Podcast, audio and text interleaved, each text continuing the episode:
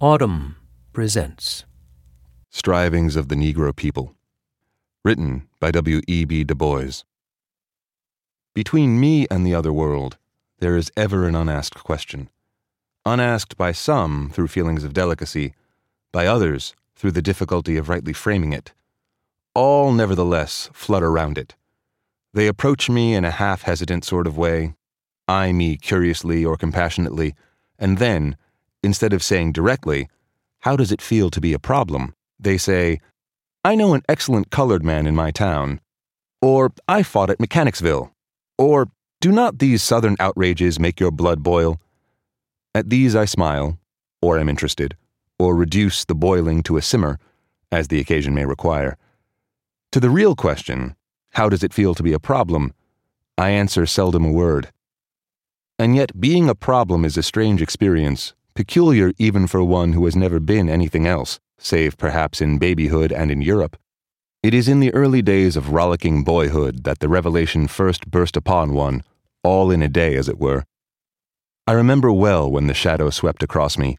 I was a little thing, away up in the hills of New England, where the dark Housatonic winds between Hoosic and Taconic to the sea. In a wee wooden schoolhouse, something put it into the boys' and girls' heads to buy gorgeous visiting cards, ten cents a package, and exchange. The exchange was merry till one girl, a tall newcomer, refused my card, refused it peremptorily, with a glance. Then it dawned upon me with a certain suddenness that I was different from the others, or like, mayhap, in heart and life and longing, but shut out from their world by a vast veil. I had thereafter no desire to tear down that veil, to creep through. I held all beyond it in common contempt, and lived above it in a region of blue sky and great wandering shadows. That sky was bluest when I could beat my mates at examination time, or beat them at a foot race, or even beat their stringy heads. Alas, with the years all this fine contempt began to fade, for the world I longed for, and all its dazzling opportunities, were theirs, not mine. But they should not keep these prizes, I said. Some, all, I would wrest from them. Just how I would do it, I could never decide. By reading law, by healing the sick, by telling the wonderful tales that swam in my head, some way.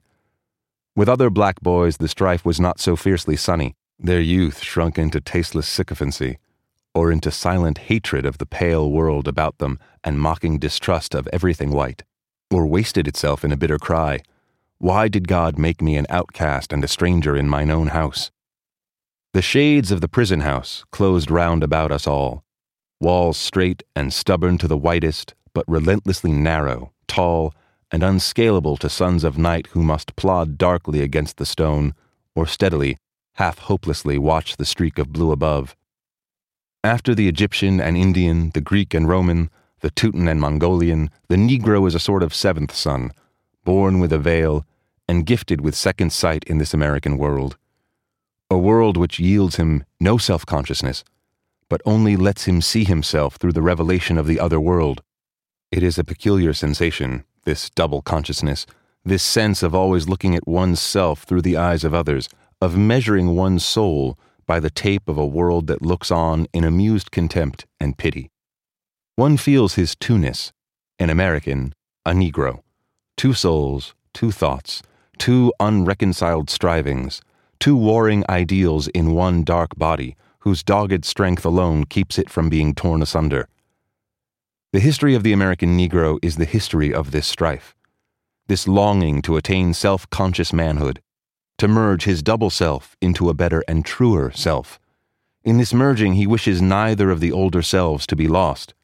He does not wish to Africanize America, for America has too much to teach the world and Africa. He does not wish to bleach his Negro blood in a flood of white Americanism, for he believes, foolishly perhaps, but fervently, that Negro blood has yet a message for the world. He simply wishes to make it possible for a man to be both a Negro and an American without being cursed and spit upon by his fellows, without losing the opportunity of self development. This is the end of his striving to be a co worker in the kingdom of culture, to escape both death and isolation and to husband and use his best powers. These powers of body and of mind have in the past been so wasted and dispersed as to lose all effectiveness and to seem like absence of all power, like weakness. The double aimed struggle of the black artisan, on the one hand, to escape white contempt for a nation of mere hewers of wood and drawers of water, and on the other hand, to plow and nail and dig for a poverty stricken horde, could only result in making him a poor craftsman, for he had but half a heart in either cause. By the poverty and ignorance of his people, the Negro lawyer or doctor was pushed toward quackery and demagogism, and by the criticism of the other world toward an elaborate preparation that overfitted him for his lowly tasks. The would be black savant was confronted by the paradox that the knowledge his people needed was a twice told tale to his white neighbors, while the knowledge which would teach the white world was Greek to his own flesh and blood. The innate love of harmony and beauty that set the ruder souls of his people a dancing, a singing, and a laughing raised but confusion and doubt in the soul of the black artist. For the beauty revealed to him was the soul beauty of a race which his larger audience despised, and he could not articulate the message of another people. This waste of double aims, this seeking to satisfy two unreconciled ideals has wrought sad havoc with the courage and faith and deeds of 8,000 people, has sent them often wooing false gods and invoking false means of salvation, and has even at times seemed destined to make them ashamed of themselves. In the days of bondage, they thought to see in one divine event the end of all doubt and disappointment. 18th century Rousseauism never worshipped freedom with half the unquestioning faith that the American Negro did for two centuries.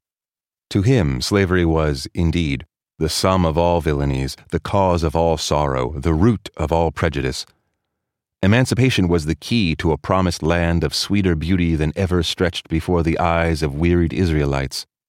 In his songs and exhortations swelled one refrain liberty. In his tears and curses, the God he implored had freedom in his right hand. At last it came, suddenly, fearfully, like a dream. With one wild carnival of blood and passion came the message in his own plaintive cadences Shout, O children, shout, you're free. The Lord has bought your liberty. Years have passed away ten, twenty, thirty. Thirty years of national life, thirty years of renewal and development, and yet the swarthy ghost of Banquo sits in its old place at the national feast, in vain does the nation cry to its vastest problem Take any shape but that, and my firm nerves shall never tremble. The freed man has not yet found in freedom his promised land.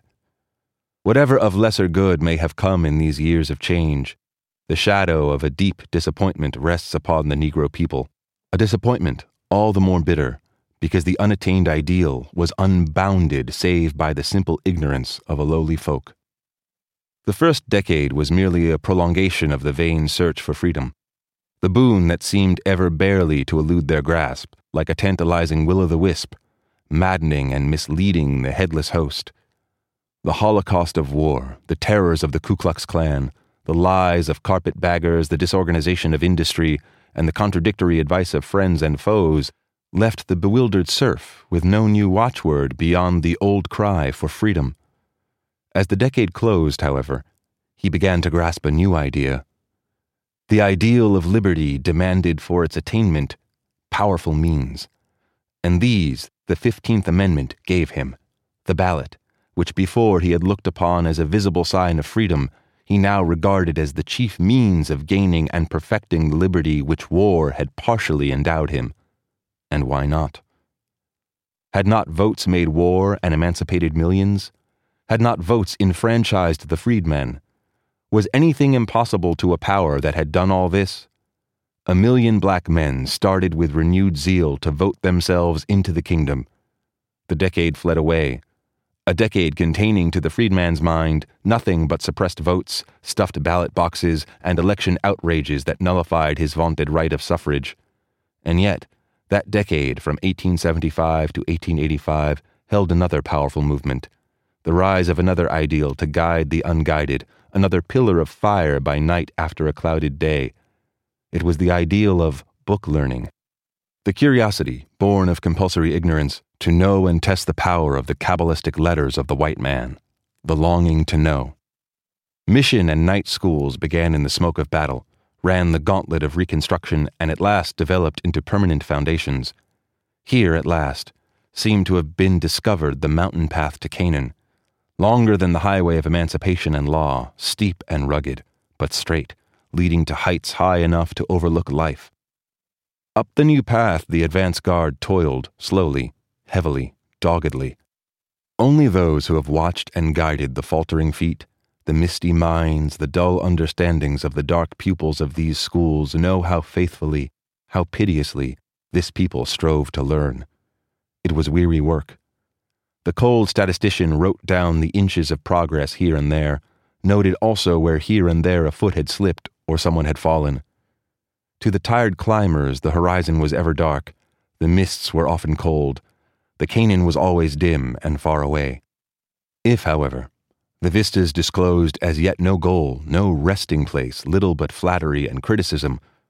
The journey at least gave leisure for reflection and self examination. It changed the child of emancipation to the youth with dawning self consciousness, self realization, self respect. In those somber forests of his striving, his own soul rose before him, and he saw himself, darkly as through a veil. And yet he saw in himself some faint revelation of his power, of his mission. He began to have a dim feeling that, to attain his place in the world, he must be himself and not another. For the first time, he sought to analyze the burden he bore upon his back, that dead weight of social degradation partially masked behind a half named Negro problem. He felt his poverty, without a cent, without a home, without land, tools, or savings. He had entered into competition with rich, landed, skilled neighbors. To be a poor man is hard, but to be a poor race in a land of dollars is the very bottom of hardships. He felt the weight of his ignorance, not simply of letters, but of life, of business, of the humanities. The accumulated sloth and shirking and awkwardness of decades and centuries shackled his hands and feet. Nor was his burden all poverty and ignorance. The red stain of bastardy which two centuries of systematic legal defilement of Negro women had stamped upon his race meant not only the loss of ancient African chastity, but also the hereditary weight of a mass of filth from white whoremongers and adulterers, threatening almost the obliteration of the Negro home. A people thus handicapped ought not to be asked to race with the world, but rather allowed to give all its time and thought to its own social problems but alas, while sociologists gleefully count his bastards and his prostitutes, the very soul of the toiling, sweating black man is darkened by the shadow of a vast despair. Men call the shadow prejudice, and learnedly explain it as the natural defense of culture against barbarism, learning against ignorance, purity against crime, the higher against the lower races, to which the Negro cries Amen and swears that to so much this strange prejudice as is founded on just homage to civilization, culture, righteousness, and progress, he humbly bows and meekly does obeisance. But before that nameless prejudice that leaps beyond all this, he stands helpless, dismayed, and well nigh speechless.